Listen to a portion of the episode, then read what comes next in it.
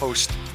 Matthew 7 is probably one of the most well known passages in the New Testament and often one of the most misapplied. It is the passage, Do not judge so that you will not be judged.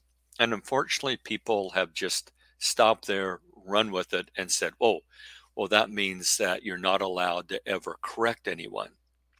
Or make a critical comment about someone, or you're simply not allowed to say that's wrong, what you're doing is wrong, or what you're doing is a sin. And that's going to get you into trouble with God. First of all, anyone who's been reading through the book of Matthew would know, well, that's not the right interpretation because Jesus, in the verses and chapters before that, is making a lot of judgments.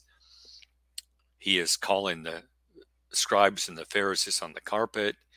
He is pointing out that if you lust after a woman in your heart, you've already committed adultery. That's very judgmental. Matthew chapter 5, verse 28. He has made very clear judgments about divorce, verse 32, and about keeping your word and about loving your enemies. Then in chapter 6, he has rebuked the Pharisees for their hypocrisy, just doing things to be seen of men for their hypocritical prayers. And then he has told us clearly in chapter six don't lay up your treasures on the earth and um, don't worry and put God first. It will continue in Matthew chapter 7. He will make a very clear judgment on the narrow way, broad way. He will condemn false prophets. And he will, in 21 through 23, make it clear, make a very firm judgment. If you don't do what he says, you're not going to make it to heaven. If all you're doing is saying, Lord, Lord, you're not going to make it. You're going to be rejected at that last day. So back to Matthew 7 and the first of the cha- first part of that chapter. It says, Why do you look at the speck that is in your brother's eye? Verse 3. But do not notice the log that is in your own eye. Or how can you say to your brother, Let me take the speck out of your eye, and behold, the log is in your own eye? You hypocrite, first take the log out of your own eye, and then you will see clearly to, to take the speck out of your brother's eye. Okay, well, that demands a judgment. Now, what's being condemned is an inconsistent, hypocritical judgment. What is wrong is to condemn someone else when you are doing the same thing or something even worse. That's what's being condemned. But you are commanded to, first of all, notice that you can get the log out of your own eye. That's possible. You can get huge problems out of your life. You can really correct your perspective. That's not impossible. Okay also notice that if you if you do that you're expected to help someone get the speck out of their eye. That's also expected because specks that are left in become logs over time. They fester. And so far far from saying oh don't make any judgments. Don't tell anybody they're wrong. It's the exact opposite. Don't be hypocritical. Now take care of clean up your own life get the log out and then you can see clearly enough to go and help that guy over there get the speck out of his eye because it needs to come out. And that's going to be a conversation where you're going to have to say, hey, you're doing something here. It's wrong. We need to correct this. You need to correct this. So that's the first thing I wanted to take a look at, get that all kind of cleared up. The second thing I wanted to take a look at is God will judge you. It's interesting in John chapter 7, Jesus says in verse 24, Do not judge according to appearance, but judge righteous judgment. And that would be like, well, make the judgment that God would want you to make. Make a judgment that's ba- that's founded upon biblical truth. That would be a righteous judgment rather than a judgment based on your opinion, your think so, or what the culture says. To me, it's very interesting that people that get all like, well, don't judge me tend to be some of the most judgmental people around because they're out judging other people all the time. And I think that's the danger to realize if you don't follow God's standard, you will use your own standard and you will be very severe with that standard. We, we said happening in, in the culture today where the people that claim to be like loving and kind are making some pretty mean statements about other individuals. And it's not based on biblical truth. It's not like, well, you're in sin because the Bible says you're in sin. Okay. But rather, it's you are violating my opinion about right and wrong or the way things should be. So in John chapter 12, verse 48, it says, He who rejects me and does not receive my sayings, that is what I taught, has one who judges him. The word that I spoke, that is the word that I spoke was upon the earth, the same will judge him in the last day. And it really doesn't matter when the last day is. The last day may be tomorrow, or the last day may be 10,000 years from now. The New Testament, the words of Jesus Christ, will be their criteria at the final judgment. That is, time and chance won't alter those words, and time and chance won't make those words irrelevant or outdated. And New Testament's very clear about that is that the moral standard it lays down will be the moral standard that you'll be judged by at the last day. Uh, Galatians 5 19 through 21. Those who practice such things will not inherit the kingdom of God. That is, those, those things will still be wrong on the last day, no matter what the culture says, no matter what the first century culture said about those things, no matter what the 21st century culture said about those things, they'll still be wrong, no matter how many people argue otherwise. That's still going to be the standard at the last day. And then let's consider something else. Second Corinthians chapter 5 and verse 10 it says that we must all appear before the judgment seat of Christ. He is the judge. There's not going to be another judge. The culture will not judge us. Pop culture will not judge us, etc. All right. Jesus will judge us and he will judge all of us. And it's we must all appear. No one will be late and no one is exempt. The movers and the shakers, the elite, people from both political parties, etc. Everyone is there before the judgment seat of Christ. Whether you believe in Christ or not, he is still the judge. It says we must all appear. And the word appear, as noted in a previous episode, means, well, you're going to show up as you are. Uh, you can't put on a mask. You can't fake it. You're going to be exposed if you are a godly person, then that's that's what Jesus will find. You are a godly person.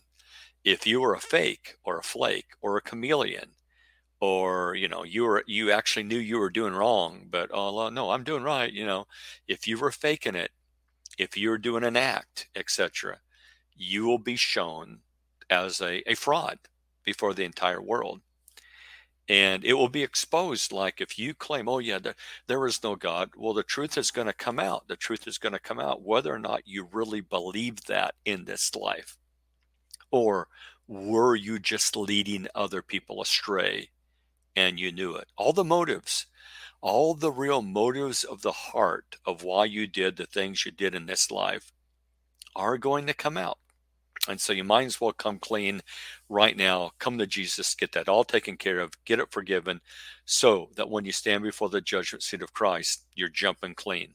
All right. It then says that that each one may be recompensed for his deeds in the body, according to what he has done, not not according to what he planned to do but never did or never got around to, whether good or bad. You will be judged for what you did, not for what somebody else did. And you're not going to be able to pin it on anybody else. Well, the reason I did that is because this or that person discouraged me, or no, no. Jesus will deal with that person that discouraged you. You're going to have to answer, though, for what you did. And so it's going to be very individual.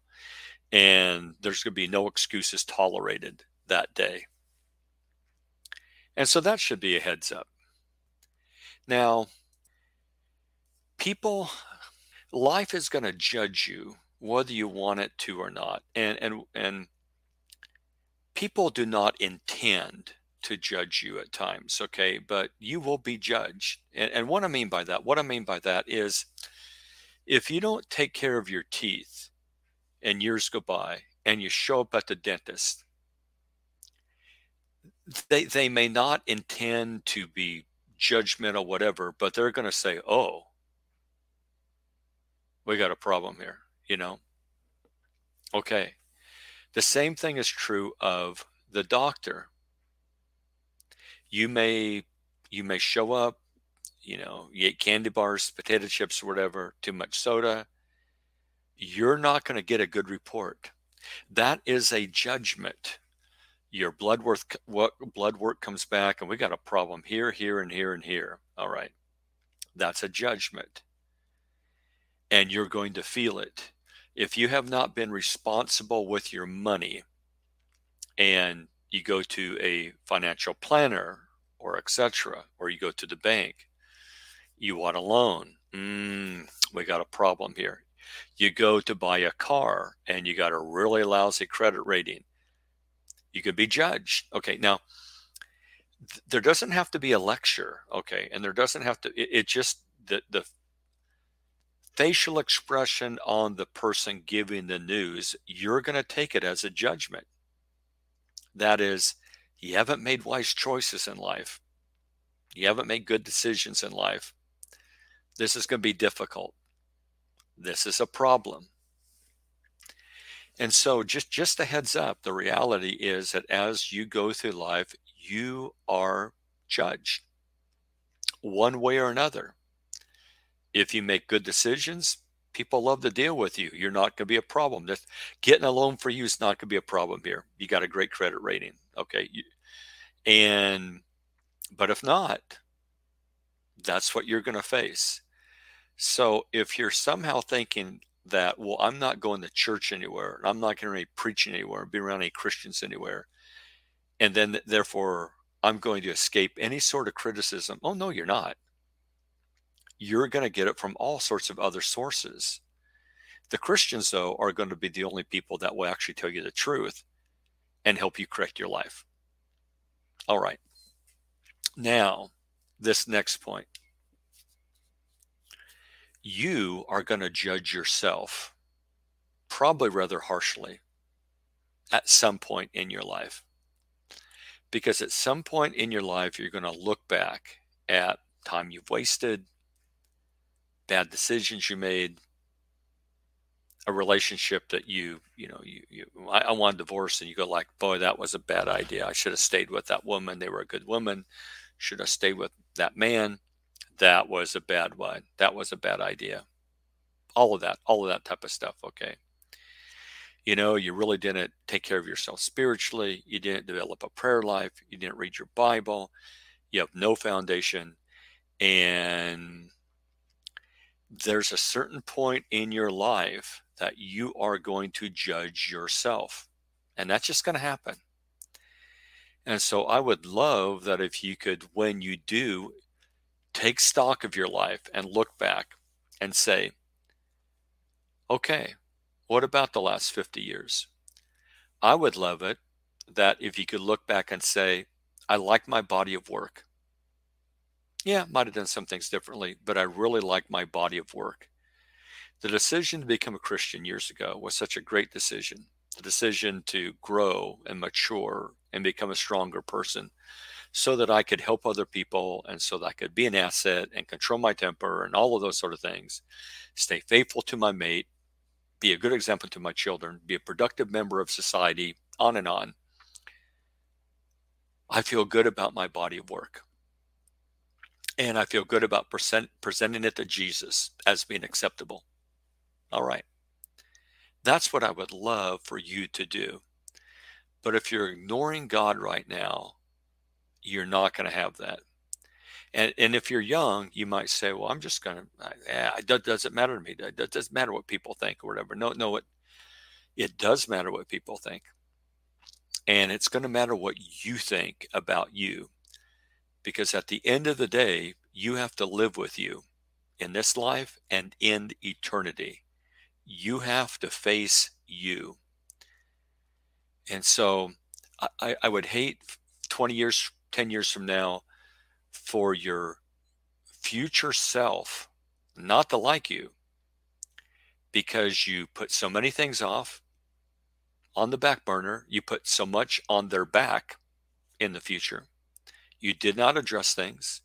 You did not work on your relationships. You end up with a lot of burnt bridges and you end up by yourself and lonely and difficult to live with. And I think your future self might say, You were an idiot. Okay. Be kind to your future self. You will judge you. You will. That's unavoidable. Well, good. You know, if you say, like, well, no, I'm not. No, I'm not. Well, good luck on that one. Because everyone, everyone at some point takes stock and looks back. And if it's a mess, that's going to be very difficult to swallow and to deal with. You can try to blow it off, but I just don't think that's possible. You're going to judge yourself. And you want constructive criticism in life so you can improve. You just don't want people like allowing you to make really bad decisions and saying nothing. That's not friendship. You want people in your life that will call you on it when, wait a minute, you're not being honest you're making a bad decision there, or you're about ready to make a really, really bad decision. You want people who love you enough that are willing to risk the friendship with you to correct you when you are about ready to blow yourself up or your marriage, etc. Well, this is Mark Dunagan with the Daily Answer. Until next time, we'll see you in the funny papers.